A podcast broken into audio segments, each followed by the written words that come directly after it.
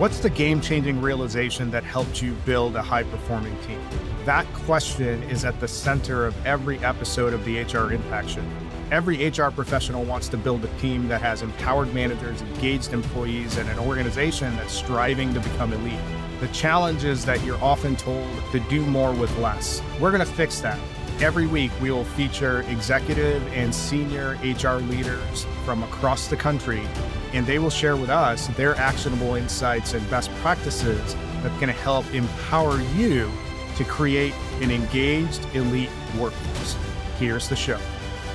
Thanks for joining us today on the HR Impact Show. This is your friendly neighborhood talent strategy nerd, Dr. Jim. We've all heard leaders of a certain mindset groan about how no one wants to work today. Back in my day, people were so much more motivated to go the extra mile and be a great team player. What's often forgotten when people say this is that the rules of the game have changed. Companies no longer invest in their people the way that they used to every employee is pretty much in survival mode. And yet, a lot of leaders gloss over and ignore that reality and wonder why employees are more unmotivated than ever. Mm. Expectations need to be realigned and reset in order to get the best out of the talent that you have and attract the best talent available. That's the argument that Alexa Beavers makes. So, what's Alexa's story? In broad terms, she's a founder, a consultant, a coach, and speaker. She's focused on bringing out the best in others and making a positive impact, especially in times of change. Uh, she's an outcomes driven leader with experience in multiple industries and Fortune 500 environments with a proven ability to develop and implement complex programs that positively impact business results. She's a trusted consultant and leadership coach who connects across cultures and communicates effectively with stakeholders at all levels of an organization, from the executive tier all the way to the shop floor. She's had a successful track record in organizational transformation, program management, executive leadership development, and business process improvement. And oh, by the way, she's also the founder and CEO of Excella Group. Alexa, welcome to the show. Thanks for having me, Jim. It's been a pleasure. We're going to cover a lot of ground, and especially given the distinct generational makeup of the workforce, I think this conversation that we're going to have is going to be really useful for leaders of all types. A good place for us to start is for you to fill in some of the gaps that I didn't include in your bio, and especially those things that you feel are going to be important for the listeners to know about you and your journey. Even still, hearing my bio read by somebody else makes me have a little bit of hotness under the collar. I have done all of those things, and it all really started from a pretty humble beginning. And what you didn't mention is that I actually started off as a teacher. And a lot of folks, including my partner in this business, says, Hey, you've had career ADHD. How does it all connect? But it all really starts as my roots as a teacher, where I was working with kids specifically to help them bring their best into the world. I really started off as a bleeding heart idealist. And I thought that would be the way for me to make an impact in this world. What was a struggle about being a teacher was at the time where I was teaching, was all about these SOLs and vocabulary words. It wasn't about the whole person. And I was very interested in teaching to the whole human being. And that's where teaching and I kind of parted ways. My career is not riddled with ADHD because the red thread is really helping people to be their best selves, especially in times of change, and especially in times that we're facing today in today's workforce. Jim, I take issue with the thing that you said earlier, where people are saying nobody wants to work today. And we can talk a little bit more about that, but that's not my experience. I think there's some tricks of the trade that you can bring to the table to really bring out the best in your talent. There's a lot in what you said that uh, I think it's worth digging into. And I think there's a couple points that I want to thread together. One is your experience as a teacher and your philosophy as a teacher, where you're incorporating the whole person into your teaching philosophy and methodology. I think that's uh, that's something to pull on. But I'd like you to tie that together with your quote unquote career ADHD. How do both those things inform your leadership philosophy and the advice that you give to other leaders that are out there? When it comes to that teaching route, which is where I started out, and this idea of career ADHD, there's a lot of things that connected from my idealistic viewpoints of helping people to be their best selves as a teacher into helping people be their best selves as a leader.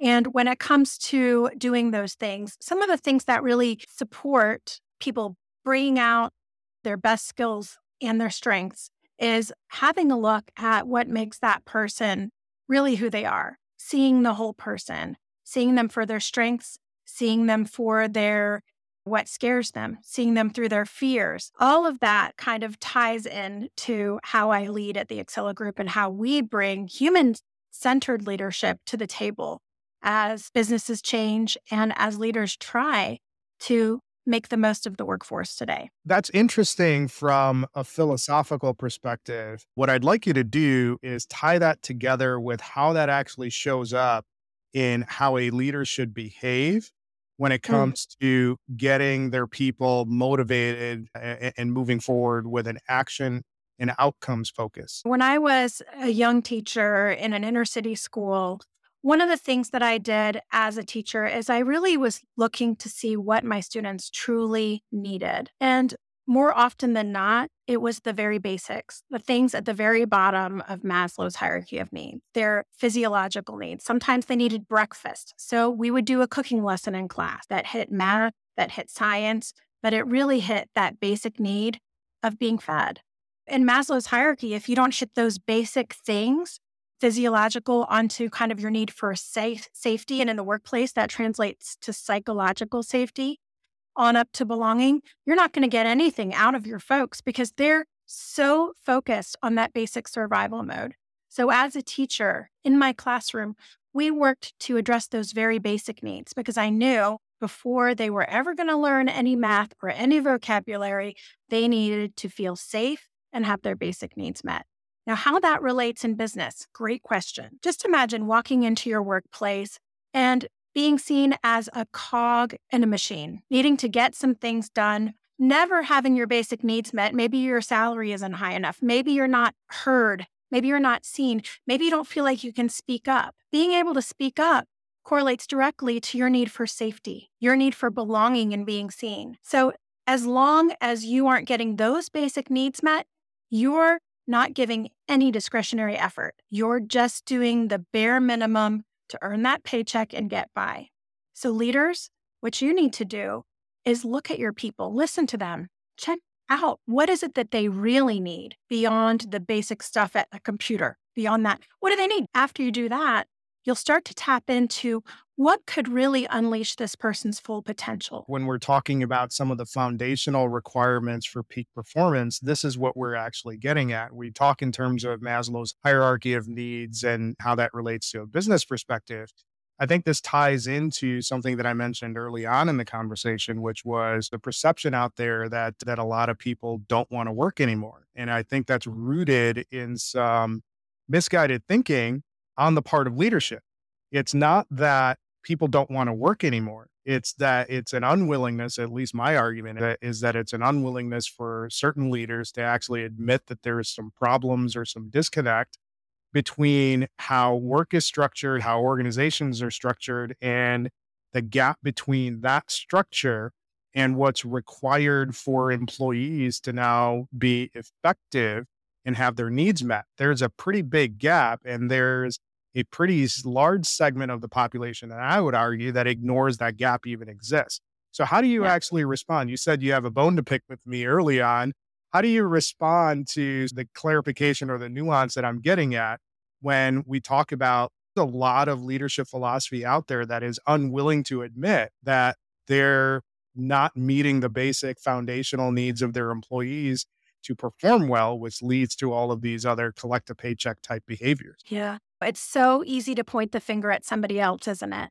It's so, it relieves us of a lot of responsibility if going to be like, oh, it's their problem. They just don't want to do it. So the point that you brought up about it's, it takes a minute and some courage and some humility to look in the mirror as a leader and think, oh, what is my part in this equation? We have the structure of the workplace. We have all kinds of things that we're up against. And as a leader, we all play a role in perpetuating that system or breaking the pattern of that system. And when it comes to what you just said, hey, what is it that I can do as a leader to start to see my team start to provide the things that will give them what they need? That's when you start to break the patterns of a structure that really isn't working for us anymore and probably leads to that belief, that initial story or narrative that people just don't want to sh- do work like they used to anymore. You mentioned at the very beginning, a lot has changed. If you think back when I first started in the workplace, there were things like pensions, even.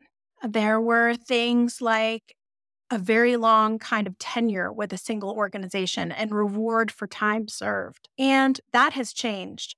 When I left teaching, I was working in a Fortune 500 company and facing a layoff. And I went to a career counselor and he said, Alexa, you really need to be the CEO of yourself. And that was a mindset shift for me. And I think we are looking at a lot of people in the workforce that are seeing the surrounding circumstances and taking ownership of their career in a way that they are CEOs of themselves. So when you're working with a lot of people that see themselves as CEO of themselves, how do you bring out the best in those human beings and have them function in a team in service of your organizational mission.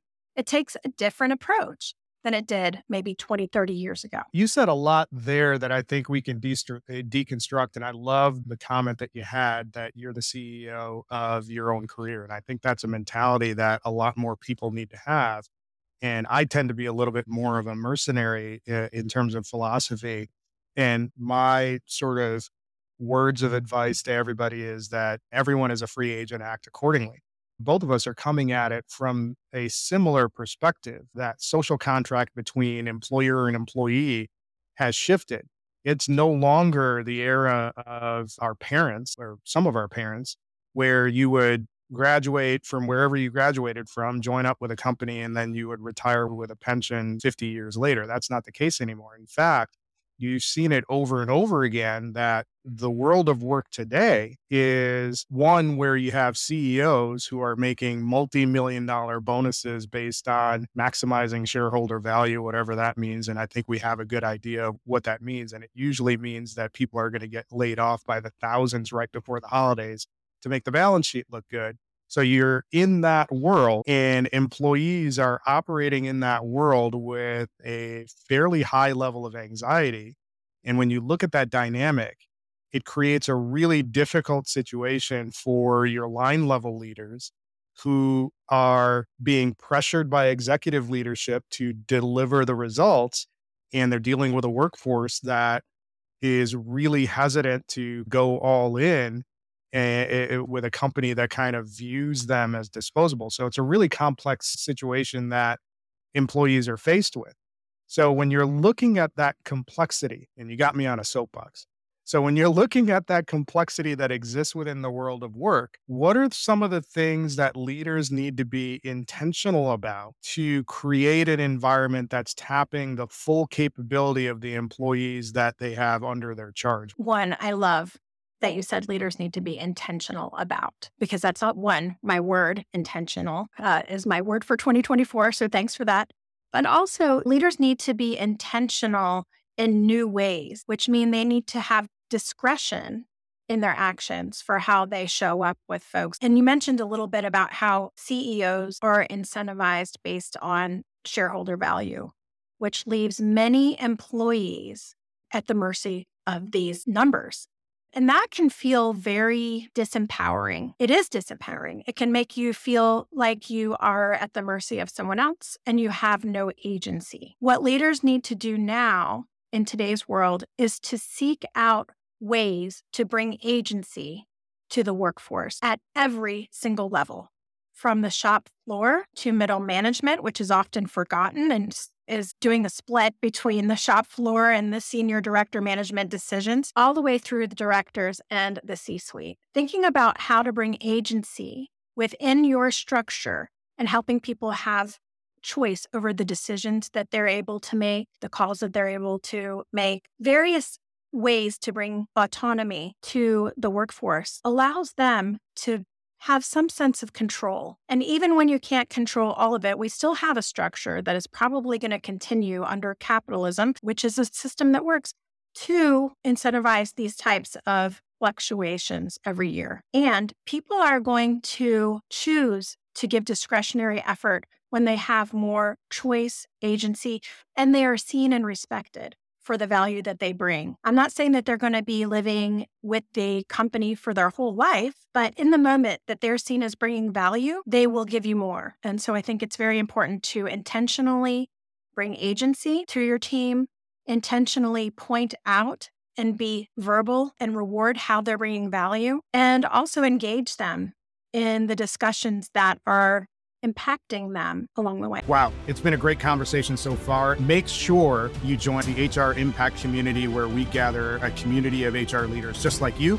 This is a space where top people leaders share actionable insights and practical playbooks. Sign up today as a member for the community, get updates on the latest HR resources and exclusive event invites. You can join the community at www.engagerocket.co slash HR Impact. And now, back to the show.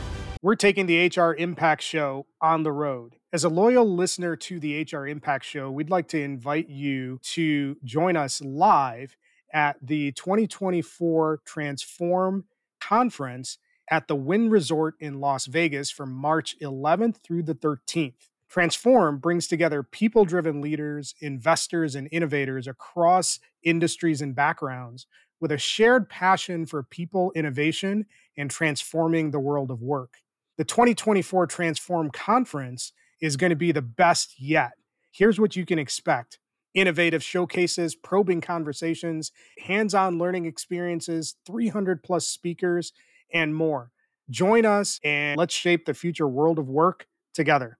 When you talk about agency, and you also mentioned a couple of things about verbalizing what is important, it brought me to a conversation that we had earlier in season one of uh, our show where we were talking with Jim Weaver, who is the COO of Onin. And one of the things that he mentioned that stood out to me is that leaders and organizations need to stop lying to their employees. They need to stop operating in a way where you're creating this fantasy that people are going to be with your organization forever and talking about family and all sorts of stuff like that. And at the same time that they're pushing that messaging out, they're also whenever there's an earnings report or some financials that need to be met, they're going through these sort of callous layoffs and things like that. You can't do that. And what he advocated, and this is one of the things that's that he attributed to the level of growth that Onin Group had, was that he's transparent. Like from the onboarding process. The conversations that are typically had is our goal is to have you be here for roughly three years and develop to this sort of stage. And at that stage, we can revisit what the next three years look like. What are the things that you want to accomplish in the next 18 to 36 months that's going to be important for you to go to that next level in your career? So that transparency, which you talked about, I think is going to be critical when we're talking about how do you tap that discretionary effort and come mm-hmm. together with your employees. But there's another aspect that I, would like you to expand, and it was the concept of agency. And I translate that into bringing humanity back into work, because I think when you look at the world of work today, it's not a very quote unquote human place. It's the cog in the wheel mentality that exists in a lot of organizations. So when you think about how do we bring humanity back into the workplace, there's an interesting model that we were talking about uh, when we were prepping for the show. What is the model that you've empowered leaders with that actually helps them flow humanity down to the line level and tap into that discretionary effort? The model that we use in our organization is the four human leadership model. We shorten it to 4H, but we really encourage leaders to connect in four different areas, four different realms from their head, what are they thinking from their heart? What are the emotional data points? And I do say emotional data points because for a long time, we boxed that heart out of the workplace. And really, it was a piece that left us slightly blinded because it, your emotions are data. So we do encourage leaders to understand their emotional intelligence, how they use emotional intelligence, and also understand the emotions of their team members and engage with them along those lines. So, head, heart, hands. So, when it comes to whole human leadership, how do you deploy your leadership mindset? How do you deploy your emotions through your actions? Because you can say a lot of really great stuff. You can have things written in an email. You can have things written on your website, your mission statement, but it's all about that close connection between the audio and the visual. So that's what we call hands. How do you deploy and make the walk match the talk? And then also the last part is overall health. And this is How are you leading in a way that connects each person on your team with the overall bigger picture? Helps each individual understand how they're contributing to the greater good, the greater part of the system. So they're part of something bigger than themselves, which is what we think of as organizational health. So, the 4 H leadership model is something that we use to help leaders explore in all those four dimensions and then practice leading in those different ways. So I want to dig a little bit deeper into that model. So we've talked about that from a conceptual level. What are the things that leaders can do to bring that model to life in their interactions with their line level employees? The first thing the leader needs to do is really take a good look at themselves. I said it's always so easy to point the finger at someone else, right? So as a 4-H leader, you want to have a very clear view of up until now, what's shaped your leadership thinking? Why do you think the way you do? Why are you acting the way you do? Is it from a place of fear? Is it from a place of being creative and supportive? So you want to really have a good look at that. Once leaders can know themselves, then we invite them to engage with others and challenge their assumptions. Sometimes things that served you in the older way of doing work or a prior job doesn't serve you anymore. So we ask leaders to challenge their own assumptions as they go out and engage with folks. And then talk to your people, talk to them from the 4 H perspective. Ask them about what are they wanting to know? What do you need to know? What do you want to where do you want to grow? Where do you want to build your knowledge? Ask them, how are you feeling today? And don't let them say fine, that's very overused. Say, no, how are you feeling? What are you noticing? How does this new initiative make you feel? It's a really fine question to ask, one that will give you a different kind of data than what do you want to know. And you want to ask, think about what you want them to do. And based on those two things, that's the do is the hand. So think about what's motivating that human being. What are the things that's driving them based on your conversations? And then try to connect their actions to those motivating factors. And then the connect. So we want to go back to health. Talk to them a little bit about how what they're doing for you, for the company, what their special strengths are. How do they impact the guy down the line from them? How do they impact the customer that y'all are serving? How do they impact someone in another department? Connect their value and their effort to others. And so that's how we bring it forward from a more practical perspective. Great conversation so far, Alexa, and I appreciate you mapping out or laying out what the landscape looks like. I think one of the things that's going to be really helpful is building a roadmap or a framework that leaders can use to really connect with their employees and also bring the talent that they have up a level so you're actually maximizing the effort that you're getting from them. So, what's your advice on that front? Yeah, as you think about breaking this cycle of employees feeling like a cog in a wheel or a cog in a machine and not having any autonomy, it's going to take change making.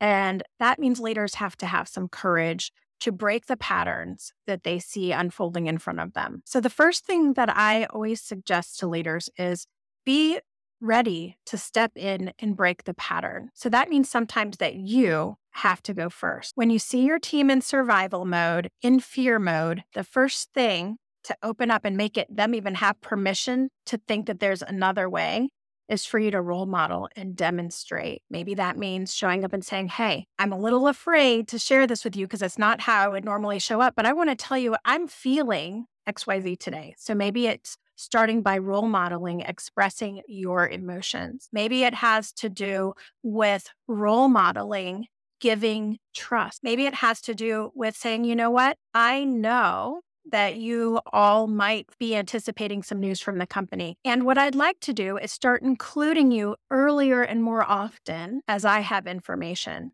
So you need to really go first as the leader because the team will not start to step into that until they see you start to lay the groundwork and say it's a safe place to do that with me. Does that make sense? It's interesting that you mentioned that. And I think one of the things that I'd like you to tie together is this over the last year or more, one of the things that we've seen is that line level managers, so your first level managers, are extremely yep. stretched in terms of what's expected of them. You have executives that are pushing them to drive results, and you also have line level employees that report into that first layer of management who are burnt out, who are frustrated, who are in survival mode that we've all talked about. So it's a no win situation for line level managers. So what I'd like you to do is map out what do senior leaders, so your directors and above need to do to position their line level managers for success. And then the second part of it is what do line managers need to be doing to get their employees locked in on the right things so that you're actually maximizing what you're getting out of the team.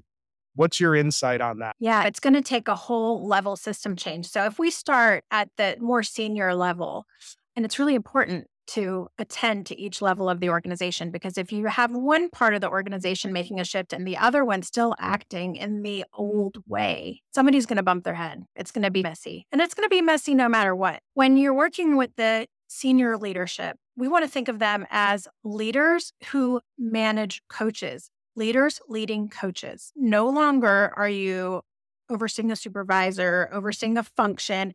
You are leading coaches because the way work gets done in companies today still is dependent on human beings. And so we want those leaders to not just bark out orders to supervisors of frontline, but to engage people in a coaching fashion, helping them to think for themselves, which gives them agency. And the big distinction that you'd see at the senior leadership level, two big distinctions are one, sharing more openly information and then asking a lot of questions to bring out the knowledge of your line managers. So, not just giving them the answers, barking the orders, delegating, talking with them about how would you see this working? What might be another approach we could take? Those types of questions will help to empower and bring agency to the frontline leaders. They become coaches. They're coaches of the people who have their boots on the ground. And those frontline leaders will also replicate some of that coaching as well. So they'll be more directive in some circumstances, but they'll also deploy some coaching of the frontline. They'll do a lot more of making clear requests, a lot more of building the bridge from what the senior leaders are to how it is brought forward in the shop floor and the value. They're a conduit that brings information both ways. So they become a feedback loop. As a coach, they're going to be asking questions too. In organizations that make this transition, you see a whole lot more questioning and listening than you do straight up telling. So those directives get a lot less time and press. And it's more about a conversation that happens at the senior levels and then at the shop floor level. So I really like the point that you made about creating a coaching culture. And one of the key aspects of creating a coaching culture is asking enough questions to unlock what exists with the person below you. And I think that's mm. one of the things that's often missed in a lot of organizations in a rush to actually execute and get things done you just run in and play hero instead of creating the conditions for your people to thrive. So I like how you bridged all of that together. When you think about the conversation that we've had and you think about the most important things that we've talked about in this discussion, what are the big things that you want the listeners to walk away with and be thinking about when they're trying to make this transformation and get the most out of the people on their team? If we're talking to any CEOs out there that are beholden to stakeholder numbers and reporting who are thinking about laying off, there's a big myth out there. And I want to call out that myth. The myth is that if you invest in developing your leaders and bring them, invest in the human side of leadership, that slows down value creation. That's why you find yourselves needing to lay off. You're going to either pay upfront by investing in building that human capability, that 4 H leadership, or you're going to pay later when you have to rehire that staff, when you have to ramp up all over again. You're on a kind of a, a fluctuating cycle. So if one of the people we're talking to are those CEOs, I'm going to encourage you to invest in the human side of leadership. And you'll probably end up diminishing that up and down that you're facing. So invest up front or pay the cost later. Now, if we're talking to middle managers, I want to say, hey, we recognize that you have one of the hardest jobs out there you are doing splits all day long, trying to carry the messaging from senior managers. Sometimes you don't have all the information, but you have to toe the line and get folks to do what they're going to do. I encourage you to take good care of yourself first and foremost. Take care of your physiological needs so that you can ask the tough questions of your leaders and start to carry information forward and support your team in having more agency. But first, take care of yourself because we acknowledge that you have a really tough job. At the very end of the day, we want to bust the myth that investing in being a human centered leader is diminishing value creation because it's just the opposite. Invest in being a more human leader, and that's where you'll create value today. If people want to continue the conversation, what's the best way for them to connect with you? Oh, you should connect with us. We love having conversations no strings attached. We just love to get to know humans and what your business is all about. So reach out to us at www.theexcelagroup.com. You can also find us on LinkedIn, and we would love to have a conversation with you. I appreciate you sharing your insight with us, Alexa. When I think about this conversation, and what stood out to me, I think one of the principles that comes to mind is that battles are won or lost on the front lines. And when we apply that to a business context, and, and we're using that to explain why there's a lack of motivation across many people on the front line, I think this is a failure of executive and senior leadership to really empower their managers to be effective. And here's what I mean by that when you look at the biggest reasons why people will join or leave an organization, it's for the manager that they report into. And in fact, when you look at the data that exists out there, out of the top five reasons why somebody is going to leave an organization, usually two out of the top five is related to manager effectiveness. So, True. as senior and executive leaders within an organization, you have to be especially disciplined in making sure your managers are equipped well. So, what does that look like? First and foremost, you need to be modeling the behavior that's necessary that will demonstrate to your line level managers what good looks like. One of the sure. key things that a manager is responsible for is to connect the dots between the strategy and the execution to their people. And if you're constantly playing superhero and jumping in and not building that coaching culture, your line level managers are never going to build the capability to connect those dots. And if they're not connecting those dots, your line level people are never going to understand how the work that they're doing actually fits into the bigger picture. So if we're trying to identify problems and understand why things are breaking down, the problem usually sits at the top and attitude is going to reflect leadership. So you have to be disciplined in taking a step back and making sure that you're asking the necessary questions of your managers and your leaders so that they're in a position to be successful. For those of you who have listened to this conversation, if you liked what you've heard, make sure you drop us a review and then you can hear this conversation as well as many others by joining our HR Impact community. You can find that at www.engagerocket.co slash HR Impact. Tune in next time where we'll have another great leader joining us to share with us the game changing insights that help them build a high performing team. Thanks for listening to this episode of the HR Impact Show. We hope you liked the conversation. Don't forget to continue supporting us by joining the HR Impact community. You can find the community at www.engagerocket.co slash HR Impact. Tune in next time where we'll have another guest who's going to share with us the game changing insights that help them build high performing teams.